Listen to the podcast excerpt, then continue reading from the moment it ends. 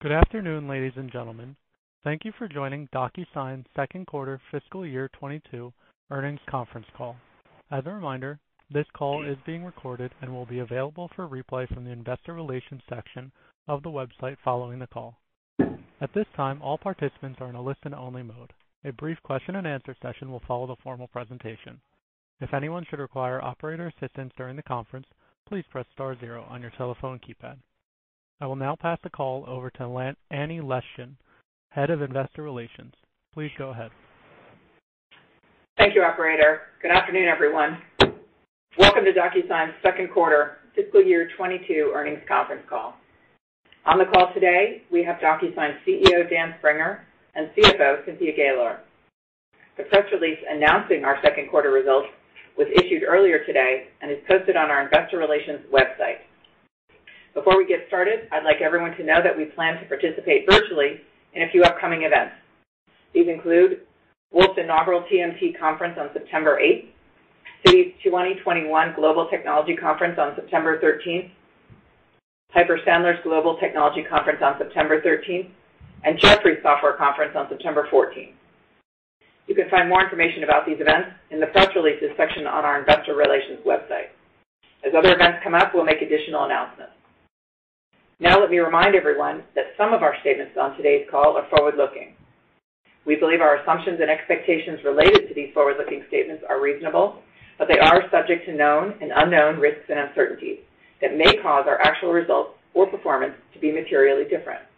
In particular, our expectations regarding the effects of the evolving COVID-19 pandemic on our business, including the potential effects of the pandemic on our customers' businesses and the pace of digital transformation, are based on our best estimates at this time and are therefore subject to change. Please read and consider the risk factors in our filings with the SEC, together with the content of this call.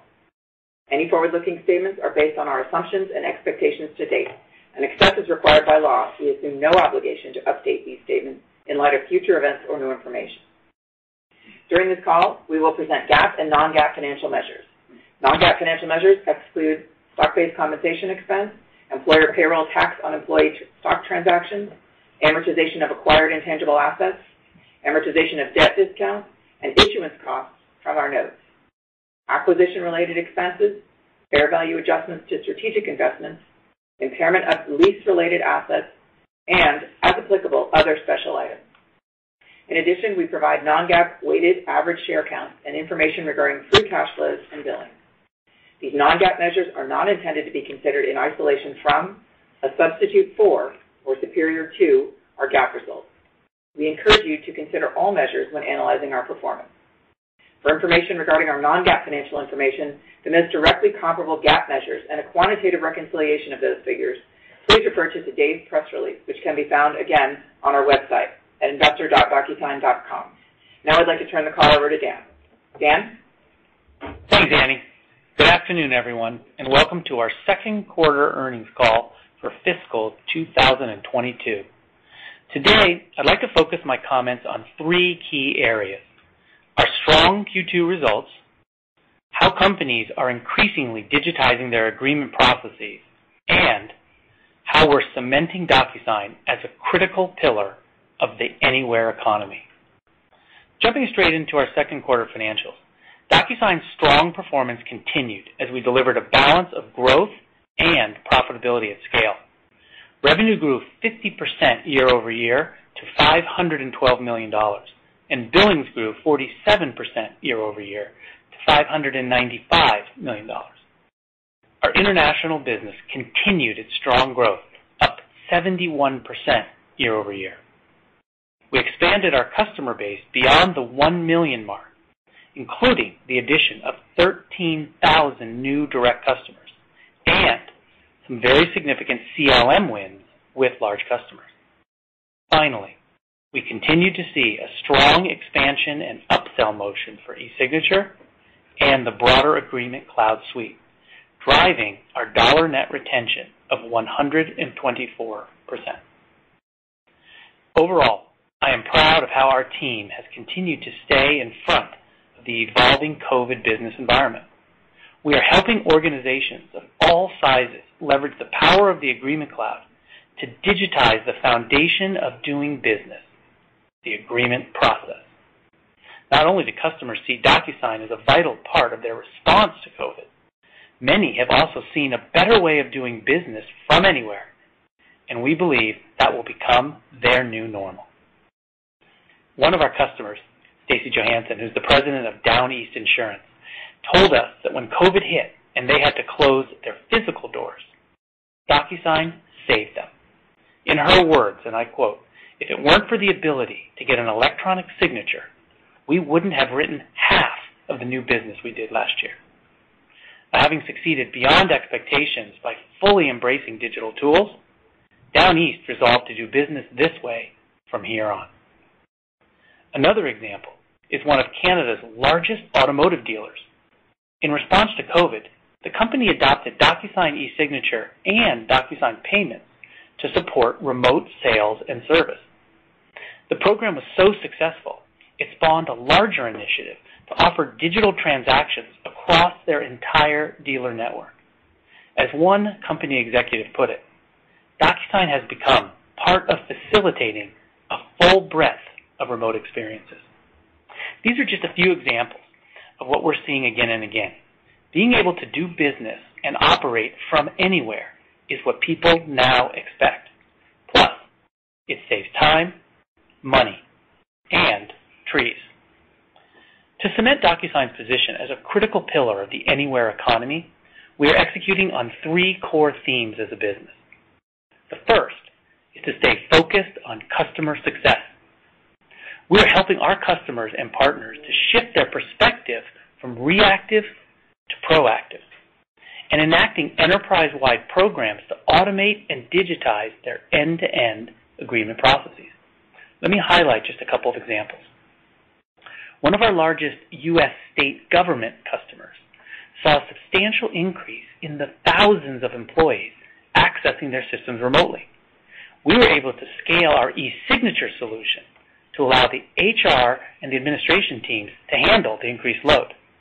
In addition, the agency rolled out DocuSign CLM to simplify three complex workflows, resulting in 97% of all contracts being completed in significantly less time.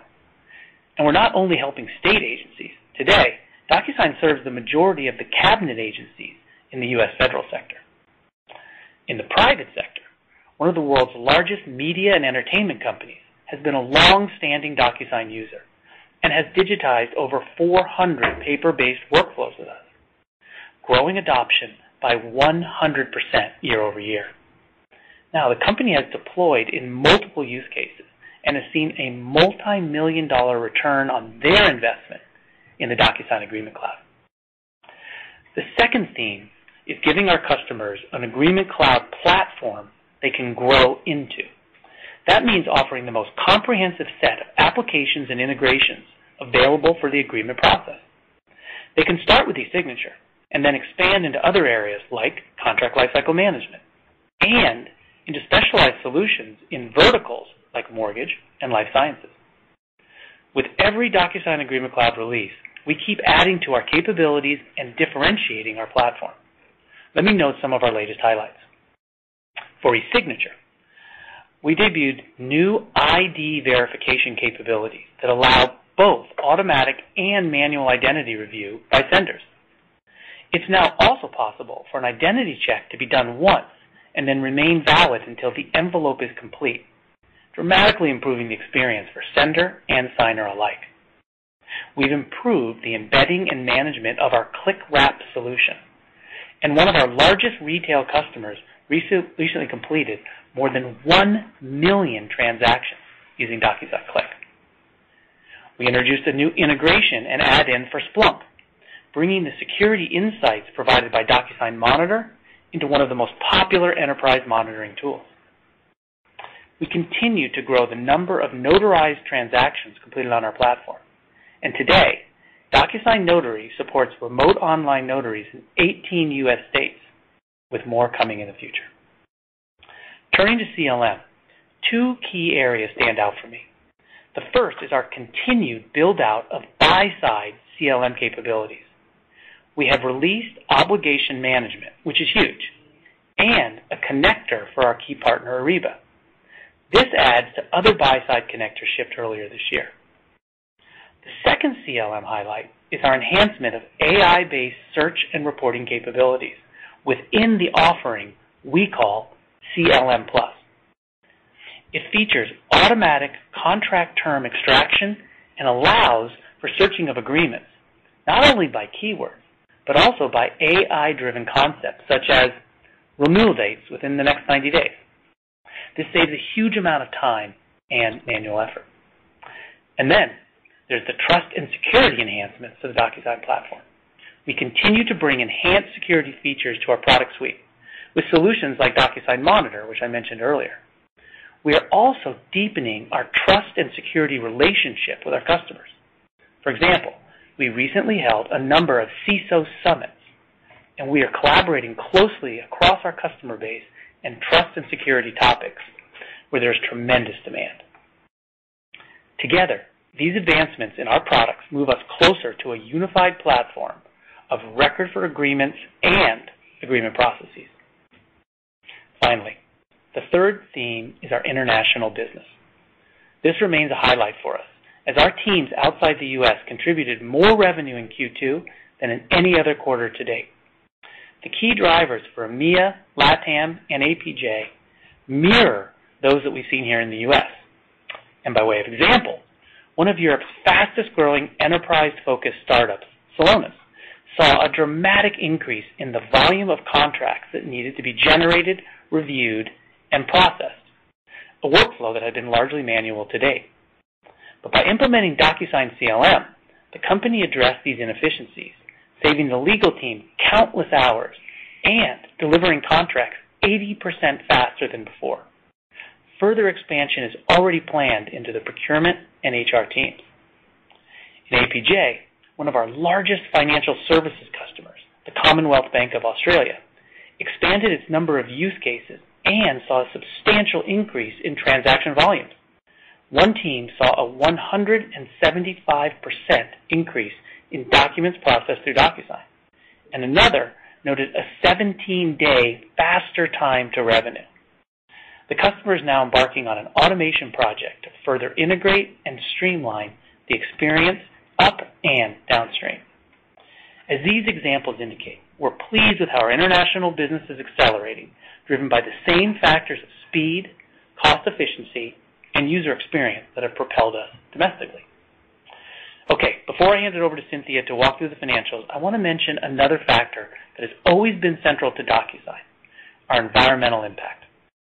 Our e-signature solution alone has replaced billions of pieces of paper, along with significant amounts of the waste, water, carbon, and wood that are required to make and transport that paper.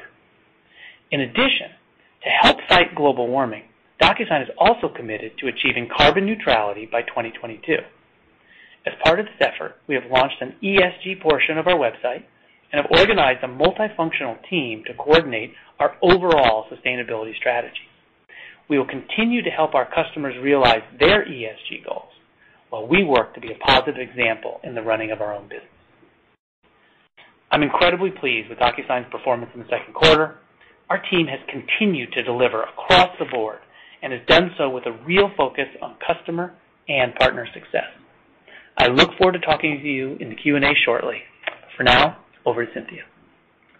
Thanks, Dan, and good afternoon, everyone. Q2 was another solid quarter as we outperformed on both the top and bottom line. We crossed the half-billion-dollar mark in revenue for the first time this quarter, and once again, we demonstrated our ability to balance growth and profitability with solid operating results and strong cash flow. Total revenue increased 50% year-over-year to $512 million. Subscription revenue grew 52% year-over-year to $493 million, thanks to strong customer demand, early renewals, and upsells driven by accelerated consumption from our expanding install base.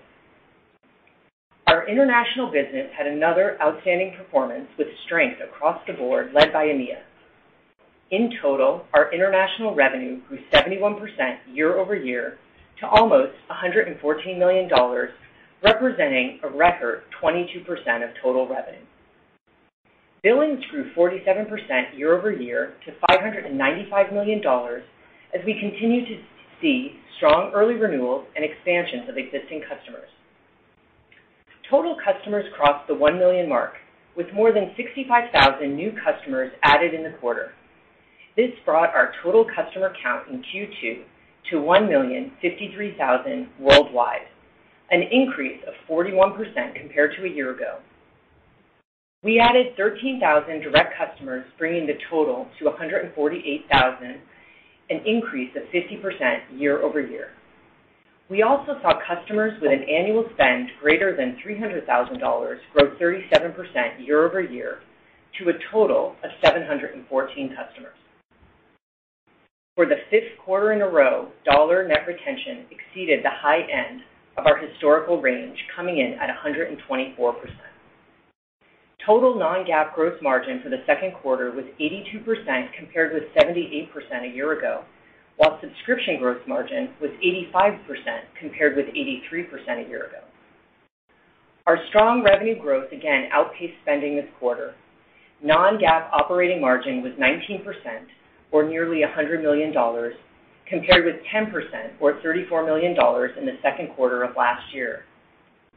Investing for top-line growth remains a high priority for us in the second half of the year, including increasing sales capacity and marketing programs, innovating our products, and scaling our back-office systems and processes.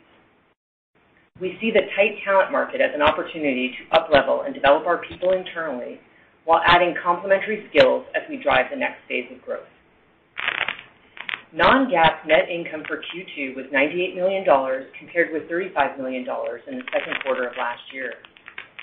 We ended the quarter with 6,551 employees, an increase of 31% over last year. Our cash flow remained robust in Q2. Operating cash flow came in at $178 million, or 35% margin, due to continued top-line outperformance. This compares with $118 million, or 35%, in the same quarter a year ago. Free cash flow reached $162 million, or 32% margin, in the quarter, compared to $100 million, or 29%, in the prior year. We exited Q2 with $887 million in cash cash equivalents, restricted cash, and investments. Now let me turn to guidance. Clearly, the last year and a half has been exceptional in nearly every way for DocuSign. In the last six quarters, we have scaled our business nearly twofold, more than doubled our operating profitability, nearly doubled our customer count, and reached our highest dollar net retention levels yet. Any way you look at it, this is impressive growth at scale. Halfway through fiscal 2022, we have seen customers renewing earlier in the year as they've used more envelopes and their purchases catch up with consumption levels. While we do not expect to maintain the peak levels of growth seen at the height of the pandemic, our value proposition is strong. Regardless of whether people go back to the office, we don't see them going back to pen and paper. Turning to the numbers, for the third quarter and fiscal year 2022, we anticipate total revenue of $526 million-$532 million in Q3, or growth of 37%-39% year-over-year, and $2.078 billion-$2.088 billion for fiscal 2022, or growth of 43%-44% year-over-year. Of this, we expect subscription revenue of $505 million-$511 million in Q3, or growth of 38%-39% year-over-year, and $1.995 billion-$2.005 billion for fiscal 2022, or growth of 44%-45% year-over-year. For billings, we expect $585 million-$597 million in Q3, or growth of 33%-36% year-over-year, and $2.409 billion-$2.429 billion for fiscal 2022, or growth of 40%-41% year-over-year. We expect non-GAAP gross margin to be 79%-81% for both Q3 and fiscal 2022. We expect non-GAAP operating margin to be 17%-19% for Q3 and 16%-18% for fiscal 2022. We expect to see a de minimis amount of interest in other income, and we expect a tax provision of approximately $6 million-$9 million for fiscal 2022. We expect fully diluted weighted average shares outstanding of 205 million-210 million for both Q3 and fiscal 2022. In closing, we ended the first half of the year in a strong financial position. We are focused on investing for future growth, scaling our business, and cementing DocuSign as a critical pillar of the anywhere economy. We would like to thank our customers, and especially our DocuSign team, for their partnership and hard work in helping us deliver another successful quarter. We look forward to continuing to execute in the second half of the year. Thanks again for joining us today. We will now open up the call for Q&A. Operator? Thank you. We'll now be conducting a question-and-answer session. If you would like to ask a question, please press star one on your telephone keypad. A confirmation tone will indicate that your line is in the question queue. You may press star two if you would like to remove your question from the queue. For participants using speaker equipment, it may be necessary to pick up your handset before pressing the star key. One moment please while we poll for questions.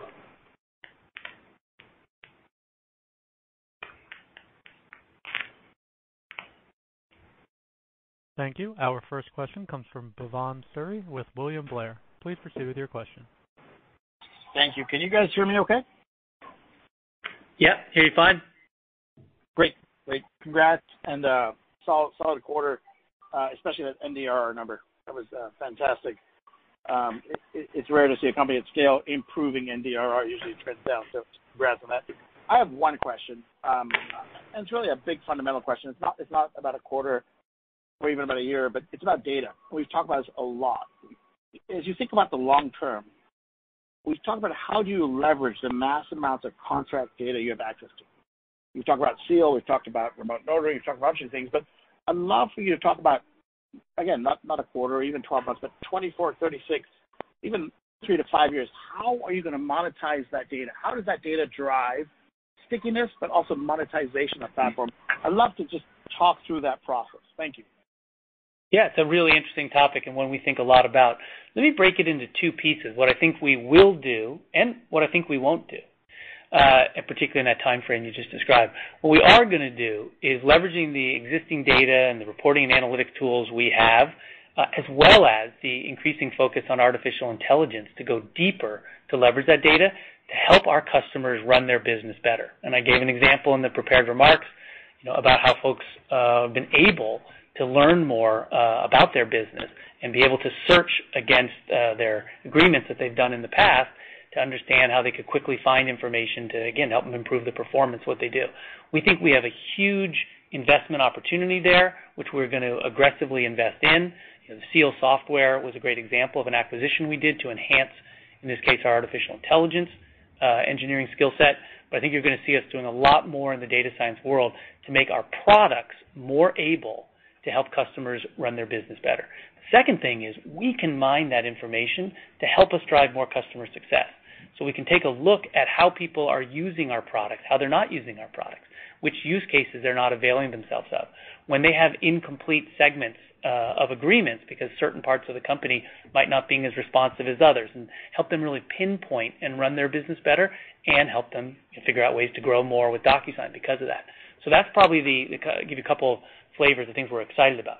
One of the things a lot of people ask about is, would we be able to figure out a way to leverage all the agreement across our different customers to offer different kinds of services uh, to people?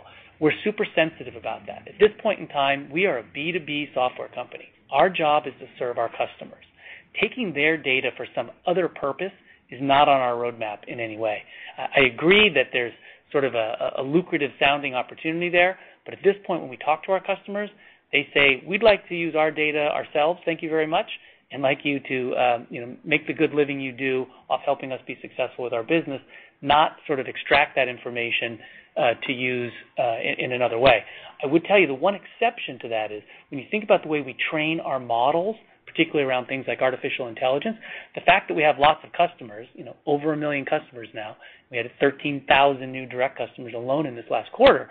We're gonna get more and more people using our models. That is gonna allow us to do better learning on those models, which will, of course, be a benefit, of course, across all of our customer set. But for the specific data, we're not going to take our customers' data and use it for other purposes. No, I think it's helpful. And again, I'm going to stick to the same question, but push back a little bit. I totally agree with you that you don't want to cross data and um, take someone else's data and share it with someone else, especially across, say, competitive customers. But I guess my question is, help us think through, Dan, how you monetize it, right? Concur, others have had data for a long time, and Concur always talk about benchmarking data and selling benchmarks back to customers. You know, if you have an expense, you know, whatever, we can show you the best benchmark. Help us understand how that AI, it drives stickiness, but monetization, I think, is interesting, and not again today, but over time. How should we think about where DocuSign ends up benefiting from a revenue and earnings perspective from that? Yeah. Well, I think there's a couple things, and going off again that first, what we are going to do, the first bucket I talked about, let me give you a couple examples of how we've seen that play out. But, but, but to be clear, the bulk of it is not about us monetizing that data like sort of back to those customers, but just allowing them to be more effective. And we just have a really strong point of view here that if we drive customer success and we increase the quality of the ROI they get, it's only good for our business. It just drives further adoption of the core business we have. So our thinking isn't about a new sort of set of service offerings. It's about enhancing what we already do with the Agreement Cloud so people will want to put more with us. Now, one of the benefits that allows us to expand our footprint, very, I think, related to your question, is once someone realizes that they should have all of their agreements in our repository in a sort of a CLM solution at DocuSign, that means they're going to go out to all the other parts of the company that haven't yet adopted our signature, as an example, and say, "We really want to consolidate and get all that information into one repository." And we believe that is the way we win with data, by showing people that when they integrate across their Agreement Cloud with DocuSign, that the information we can extract across their agreements and help them across their business understand how to operate it more effectively and more efficiently, that's where the payout comes to them, and then in turn, it comes to us because they grow with us. So That's really the core of how we think about it, as opposed to uh, a new set of offerings where we might leverage that data uh, to effectively sell back to them. I appreciate that. Congrats, and uh, thank you for the candor. I really appreciate that. Very nice job. Absolutely. Thank you. Thank you. Our next question comes from Sterling Auty with JPMorgan. Please proceed with your question. Yeah, thanks. Hi, guys. I just have one question as well. Uh, and it's really regarding one of Cynthia's comments about not having sustainable growth at the peak levels of the pandemic, which no one expects. But this week in particular, we've seen a number of high-growth companies, highlighted by Zoom, starting to show that post-pandemic deceleration. And my question is, how should investors think about the pace of moderation in your growth as we move forward, especially in light of the high growth that you're showing on the international front? Sure. Thanks for the question, Sterling. So I think you know we've been talking about it the last several quarters, right? That um, we wouldn't expect our growth to uh, maintain at the peak levels that we saw kind of during the height of the pandemic. Now, that's not to say that we still won't have um, very strong growth and solid growth. You know, We had a very strong uh, first half of the year, and we're guiding a strong second half. So I think um, you know, one of the beauties of our model is it is a subscription-based model, and so these things tend to be gradual.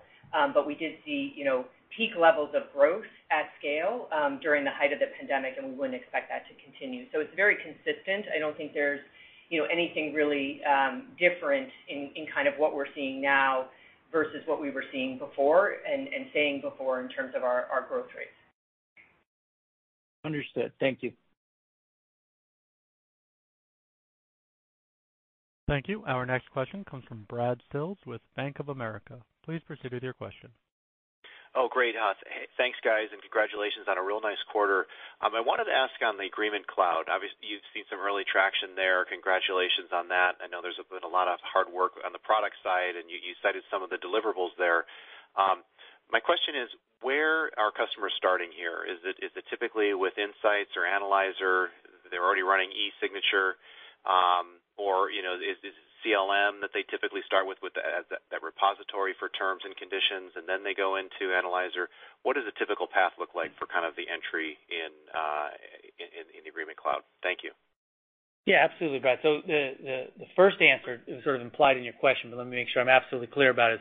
The tip of the spear for us is e-signature, right? So the vast vast, vast majority of our customers start with signature, and it's for the simple reason that until you've figured out a way to digitize your agreements and capture them Uh, in an online fashion, it's really hard to do the remaining aspects of the of the Agreement Cloud, right? You don't have digital agreements.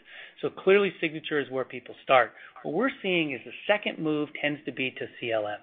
And it's the construct of once they start thinking about that repository that you were referred to in your question, that's where we really see the opportunity for them to start thinking about a full-feature Agreement Cloud that they want to build out across their own system of agreement. So CLM is where we see the next move, and that's where we see ourselves, as you heard me mentioning on the prepared remarks, uh, where we see a lot of traction right now.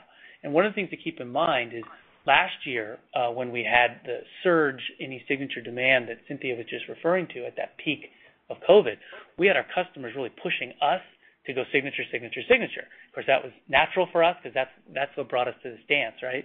Uh, but we said we had to sort of slow down some of our focus on the other parts of the Agreement Cloud just to meet customer demand, because we are, at our core, a customer success company, and the DocuSign employees rallied to meet that surge in demand. Now this year, we're starting to see the opportunity to go back to where we were really two years ago and say, "Now let's focus on CLM as that next big opportunity to really expand people into the Agreement Cloud." And we think that will be the foundation for most companies in how they really build out the rest of the Agreement Cloud beyond signature. That's great, Dan. Thanks so much. And maybe just to follow up on that, what is the effort involved to go from eSignature to CLM? What does the implementation cycle look like, given that this is a repository, there's you know data that resides in here? Uh, is there an SI partner uh, community that that you've developed here to help with that work, or is it more seamless? Maybe it's just not that complicated to go from eSignature to CLM. Thank you so much. Well, as you'd guess, we're working hard to make it as seamless as possible. But but let me be absolutely clear that the construct of someone becoming an e-signature customer is very different than becoming a CLM customer. And we've done a fantastic job in our core signature product to build an amazingly easy-to-use uh, service. And one of the things that's indicative of that, if you look at the fact that we have over 900,000 Uh, customers that have come to us through the web, where they never had to talk to anyone at DocuSign if they didn't want to. We're wonderful people to talk to, I hope you understand, but they don't have to. They can sign up online and start using our award-winning software. So when you get to CLM, you absolutely are going to probably have a statement of work. We'd love it when we get to use one of our SI partners. We do have a fantastic professional services team, but that goal of that organization is to sort of train the trainers. And over time, we we really want to see that SI ecosystem really blossom to the point that um, it's a smaller and smaller part of what we do. Now, less than 5% of our revenue is services, so it's not like it's something that's become a big part of our business. But we really feel the right way to be as ubiquitous as we can is to build a strong network there. And then we believe for the vast majority of customers, they will leverage, whether it's our ProServ or if they have a really strong IT team internally and they have available resources, which is fairly unusual. But if they have that, they they can do it themselves. But uh, the hope for uh, outcome is it'll be the SI network, and we're really excited about the progress. We've been building a super strong ecosystem there, uh, and that's a focus for us in the years to come. Great to hear. Thanks, Dan. Thank you. Our next question comes from Scott Berg with Needham. Please proceed with your question. Hey, guys. This is John Godin on for Scott Berg. I appreciate taking my question. Um, are you guys seeing anything different as far as trends go just over this past quarter as far as the mix of growth you know, coming from higher consumption levels of existing use cases versus you know, adding additional use cases or moving across to different departments? Uh, in terms of we're doing anything different, you know, we're to be, of course, responsive to our customers. And so while we do uh, have a fantastic customer success organization that's out there suggesting to our customers where their, like, their most likely next applications might be and what use cases might make most sense for them, uh, the answer is, again, we respond to the needs of their business. From a customer standpoint, um, I think we're seeing growth across both. We are seeing a lot of people expanding the volumes. I gave some examples in my opening remarks of customers who said, "We have a use case that's working well uh, with DocuSign, and we want to do more of that." Uh, Commonwealth Bank's a good example of that. Um but we also have seen uh, fantastic examples of people expanding the number of use cases. Remember, our land and expand model is really based upon the fact that we get in, we deliver fantastic ROI to one group in a company for an initial use case that we land with, and then expand across not only more use cases, but also more departments and other divisions within that company. And so I would say uh, from the standpoint today, there's nothing different that I've noticed in the last year than prior years. in terms of that mix. Uh, I think at the very peak of COVID, we probably saw an increase in more use cases, that sort of expansion of more things people were doing over volumes because they just realized there were critical parts of their business they needed to address in the anywhere economy they hadn't done. Today, I think we're probably back to that that normal mix of what's increasing the volumes of existing use cases and what's increasing uh, new use cases. Great. Thank you, guys. Thank you. Our next question comes from Karl Keirstead with UBS. Please proceed with your question. Uh, thank you, and congrats on the nice numbers. Uh, Cynthia, I'd love if you could talk a little bit about your margin outlook for the second half. Despite raising your total revenue guide by 50 million, you left your operating margin target of 16%-18% intact, and that would require a step down in the fourth quarter. So maybe you could talk a little bit about what assumptions are driving your second half margin outlook. Thank you. Yeah. Uh thank you for the thank you for the question. So um in terms of a margin, um, you know, we've been performing kind of at the low end of our long-term target margin. And as we said last quarter, we're really looking uh, to make sure we're investing for growth, just given the large market opportunity we have and the traction we're seeing in the business. So we'll continue to do that, um, you know, particularly building sales capacity in our marketing programs and in our uh, product development teams. Um and so we'll continue to do that through the back half of the year. Um, also remember, you know, as we look into next year, you know, we do um, look to hire in Q4, um, and for folks to start in Q4 that will uh, build capacity going into next year. And so Q4 tends to have um, more expense built into it than some of the other quarters. Um, so that's driving those assumptions. I'd also just remind you from a margin perspective, some of the top-line outperformance we've seen in the first half certainly shows kind of just operating leverage in our business model, right? But we are looking to invest for growth over the long term, and that's what's built into the assumption in the second half um, in terms of the margin. Got it. Okay. And then maybe a follow-up again for you, Cynthia. You mentioned that um, you had another quarter of good early renewal and expansions. When you look into the guidance you provided for the second half, what are you embedding in terms of a continuation of those early renewal and expansion trends that you saw in Q1 and Q2? Are you expecting that to moderate in the uh, second half? Uh, so, the way I would describe it, I think, um, and we talked about this a lot uh, last quarter in Q1, you know, we did see um, a strong early renewals in Q1. I would say um you know that has continued to moderate and was baked into the guidance um, as we came into Q2, and similar assumptions are baked into the guidance as we move to the second half of the year. But we wouldn't expect to have those peak levels that we were talking about last quarter and the quarter before. Um, but we always will have you know, some early renewals, which are a good thing because it shows um, customers are are using the product and consuming at higher levels, but we wouldn't expect those peak levels. So our expectation on that is um, consistent with the guide, and it's baked in um, how we're looking at uh, our consumption trends and then the revenue trends that fall out of that. Got it. That's very clear. Uh, thanks, and uh, congrats again. Thank you. Thank you. Our next question comes from Rob Owens with Piper Sandler. Please proceed with your question.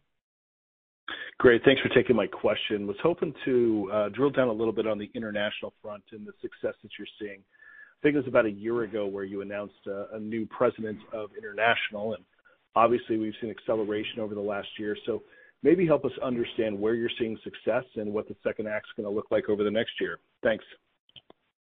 So I think we've been pleased across the board uh, with international. Uh, I don't think you've put up uh, sort of you know numbers in the 70s for growth unless you're having pretty good success across the board. I would say our strongest Uh, performance in the quarter was in EMEA, uh, which is our largest uh, geography outside of North America. Uh and but it was, again, strong across the board. APJ, LATAM performed well for us. And I think going forward, it's more of the same. Um, I think we've talked a lot about this construct that we had this focused eight in terms of the core you know countries where we're operating in. And I think we want to continue to focus on those eight. And I think over the next year or so, you're going to see us uh, expanding on that a little bit. We may end up uh, getting to a place where it's more like you know nine or 10 uh, countries where we see that we have a sort of a presence, not just online. We sell you know to over 180 countries if you look at our online business, but where we really have dedicated people with with you know feet on the ground. So I think that's the way I think about it, is the core eight will be big. Europe, I think, is going to continue to be super exciting opportunity for us. But um we're investing aggressively in branding internationally, we don't have the same well-known reputation outside of the U.S. as we do have in the U.S. Um and we are putting, Cynthia referred to the idea of building sales capacity, and a significant portion of that will also go into the international markets. Um and we are super bullish that we have a big opportunity. Keep in mind, when you look at that growth, this quarter we hit a record, and it's still only 22% of our revenue is coming out of our home country. And so um, that is a low number for what the opportunity is. Uh, so we have a lot of growth ahead internationally. Thanks, Dan.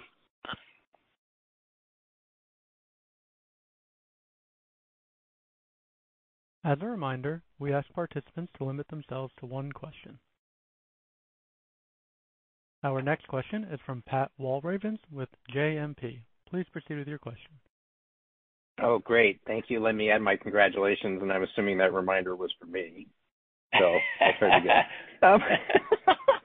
All right. So hey, Dan, let's stick on international. So I think the eight cores are North America, Australia, U.K., France, Germany, Japan, Brazil, Mexico.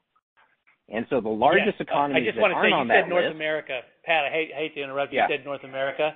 U.S. and Canada, our friends in the North, are their own independent country, despite efforts by people like you to make them the 51st state. So yes, to our Canadian colleagues out there, we absolutely consider them a separate and important part of the focus eight. Go ahead go ahead with your question. Okay. Okay, okay. So I think you know, the largest economies that are not on that list would be China, India, Italy, and Middle East, Africa. So um, I'd love to hear your thoughts on any of those. Yeah. Um, so I think the answer with China is obviously it's incredibly complex, so I'll knock that one off first. Uh, I think the perspective is we see a huge opportunity, obviously, with the second-largest economy in the world and the largest population, probably for at least another 10 years before India catches up. Um, but it's also really complex and fraught with a lot of risk, as you know well. So we we do not have a near-term uh, uh, sort of expansion there. I will tell you, a lot of our customers are asking us to figure out more options for what we do. People can sign in China, of course, Uh, but to really deal with the complexity of that market is something we need to do. But I would not put that on uh, a very big short-term uh, piece. India is an area where we have done a little bit of work already, and I think we see that as one of the significant opportunities for for a future in the next year or two, future big investment and growth. Um, you talked about Italy. We actually have Italy and Spain about the same perspective in terms of in Europe and thinking about the opportunities for uh for larger countries there. We think that's going to be an area over the next year or so where you will see us do more expansion, looking for ways to put um you know feet on the street there. Uh and I think that can be attractive. The Netherlands is another area that I would add to that. And you can talk about the rest of North America, but Mexico is a place where we've actually recently started to hire people already. So We get all three of the North American countries into that mix. Uh, the Middle East was the last one I believe you mentioned. You know, um we serve the Middle East uh, out of you know our Dublin hub for EMEA. Um, I don't think we have seen as much sort of demand from both uh, the commercial group that sells out of Dublin and the online sort of business we do to suggest that the Middle East would be as fast as some of those other countries. But obviously, it's going to be an area that will be a growth area for us, but it would probably come later than sort of the Italy, Spain, Netherlands uh, uh, countries I mentioned there. Great. Thank you. Thank you. Thank you. Our next question comes from Kirk Materne with Evercore ISI. Please proceed with your question. Okay. Uh, thanks very much, and congrats on the quarter. Cynthia, I was wondering if you could just talk about net retention rate as we start to lap sort of the peak demand periods from last year. Just talk about how you feel about the ability to kind of stay up at these rates. And I was also wondering if the rest of the Agreement Cloud, whether it's CLM, analytics, uh, is starting to influence that at all. My guess is not yet, but I was wondering if you just comment on that as well. Thanks. Sure. Yeah, we we were really pleased with the uh, 124% this quarter, um, coming off the high of 125% last quarter. So we would expect kind of going into the back half of the year to stay, um, know, at or above our historical ranges. Um and so so nothing's really changed there. Uh, know, the great thing about that metric is it does demonstrate, uh, know, our dedication to customer success and making customers successful with our products, um, and uh, as they continue to expand their footprints, um, with DocuSign kind of across products. I would also agree with your statement that, um, you know, the the non-e-signature products are contributing a little bit to that number, but aren't the main driver. It's really, um, you know, as Dan said, uh, signature is the the tip of the spear for us, and that includes that, uh, that, that metric as well. Thank you. Thank you. Our next question comes from Tyler Radke with Citigroup. Please proceed with your question. Hi, good afternoon. Thanks for taking my question. I wanted to ask you uh, about the new customer additions. Uh, you know, clearly that number has remained pretty healthy uh, this year despite um, you know the big numbers that you put up last year. I think it was still you know multiples of kind of the pre-pandemic number of customers you're putting up. You know, I guess if you could just help us understand um, you know are the use cases that you're landing these customers a lot different than what you saw last year? I guess in some ways, investors might kinda ask, you know, why would a customer not have signed up for DocuSign last year and are signing up now? Are there kind of new regulatory um, uh, hurdles that they've been able to get over? Just any color um, you could provide on just kind of the impetus for new customer strength um, now compared to last year. Thank you. Yeah, for sure. Um, I don't think there's any significant difference in the use cases we're seeing people start out with, uh, particularly by vertical. Within a vertical, I think it's people are starting in the same use cases. To answer the sort of the conundrum which people ask us all the time of who hasn't, you know, started with DocuSign already when you look at those new customer accounts, just give you two thoughts to think about it. One is TAM, and one is the number of companies. Uh, they're obviously uh, highly correlated numbers. But if you think about the signature TAM at, you know, 25 billion and growing, and you think about the rest of the Agreement Cloud, you know, it's coming close to doubling that TAM, and you look at the fact that if you take a look at Cynthia's guidance, uh, we're gonna do a little over $2 billion of revenue, and we are by far the dramatic, you know, market share leader, clearly with over half the market. The answer is this is an under-penetrated space. So, and if you think about the fact that we've got a little over a 1 million customers, we got pretty excited to say we passed a 1 million customers. But I mean, just in the United States alone, there's like 25 million businesses. So if you think about a global number, you know, it's many multiples of that. So the reality is we are lightly penetrated. This is very early innings in the game, and it's true that if you work in financial services like everyone, all of you on this call, you can't imagine a company not using DocuSign. But there are tons of verticals that are are just we're not even scratching the surface. And we strongly believe that every company can and should use DocuSign by the time we get to them. And so um, the answer is we're gonna be adding a lot of new customers every quarter for years to come. Thank you. Thank you. Our next question comes from Alex Zukin with Wolfe Research. Please proceed with your question. Hey, guys. Thanks for taking the question. So Dan, maybe just for you, I wanna go back to Sterling's question because I think it's an important one. I think we're all trying to understand the magnitude of deceleration. And if we take a look at the metrics, I just wanna hear from you maybe a little bit of more color about the pipeline, about retention rates, particularly in the SMB category. And if we look at the guidance, the guidance for billings does look incrementally more conservative than you've had in the past few quarters. So I just wanna understand, is that cautiousness a sign of, you know, something that you're seeing in the business or uh, how would you kinda qualify it? Yeah, absolutely. I'll let Cynthia talk about the guidance, uh, her domain and expertise, but I'll just give you my view. I think it's a pretty strong guide. If you look at the historical rates uh, the company has grown, we feel pretty good about it, considering that, you know, the last time we were giving guidance before the pandemic, our company was half the size. So we've doubled, and we're still looking what I think are really strong uh, guides, particularly on revenue, but as well on billing. So I'll let Cynthia give you her view on that. In terms of your question about what's happened in the marketplace, I mean, we feel good. We feel like we're seeing a lot of demand. We're happy with the new customer adds. We're happy with the revenue growth. Um, you know, again, if you'd asked me uh, a couple of years ago how I'd feel uh, about five numbers in front of our growth rates and in revenue, I'd feel pretty good. So I don't think there's a perspective we have that the business Uh, has some you know significant slowdown. I do think what Cynthia said, and I would reiterate, that the peak of COVID, that was a big tailwind for us. And so for us to do the work to try to create you know, growth that would look like that long run, I think it would be very very uh you know difficult to uh, to be able to deliver that. But I do think we're going to continue to have strong growth rates. Uh, I'll let Cynthia talk specifically to the guide, but from the standpoint of in the marketplace, we're not seeing any differences in churn rates Uh, in any meaningful way. We're not seeing you know, customers very rarely leave us. Uh, if we don't do the right job of customer success and adoption, we might have people where we have some dollar churn. But if you look at the 124% on the net retention, whatever uh, sort of gaps are having there, we're more than making up with, you know, dramatically so, with the upsell and the growth. So I think our success teams are doing a fantastic job at driving fantastic growth in the base. And then again, the new additions, I think they speak for themselves. We're continuing to add a large number of new customers um, each quarter. So I would not take uh, the look at these financial results um, and say that it's indicative of any sort of uh, significant slowing in the business. Uh, I think the numbers are strong. So Cynthia, I don't know if you have anything to add on the guidance specifically to Alex's question.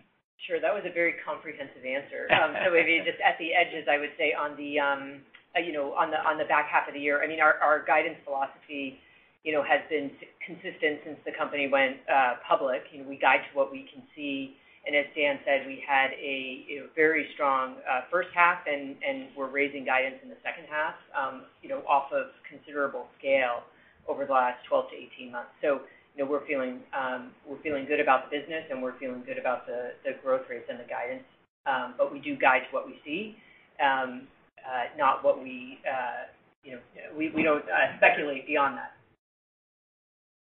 Understood. Thank you, guys. Maybe just uh, a quick follow-up. Is it possible to get the RPO metric on that so that we can kind of have a gauge of the bookings? Yeah. Um, that will be in our Q, so that will be publicly available in the Q. But we don't use RPO, um, just given the duration of our contracts and the way that's calculated. Um, you know, we don't think that is an indicative number, but it's, um, you know, when you see it it will be quite strong, and the growth rate year-on-year on that metric is also quite strong. Perfect. Thank you, guys. Thank you. Our next question comes from Rishi Jaluria with RBC. Please proceed with your question.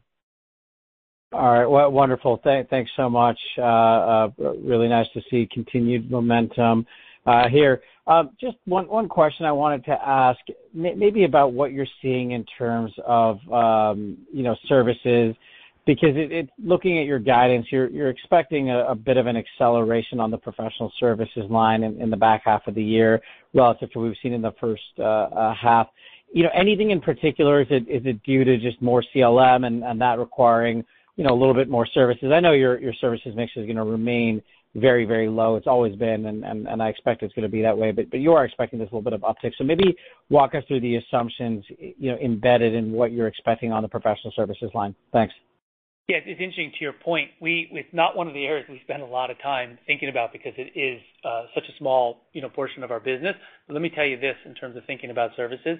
Uh, as you think about the comments earlier, we would love to have less and less of the services that are provided to our customers uh, on our P&L, uh, provided by our team. We are a partner-first company. We want to invest in building out an SI network that does the vast vast, vast majority of all the services work uh, for our customers.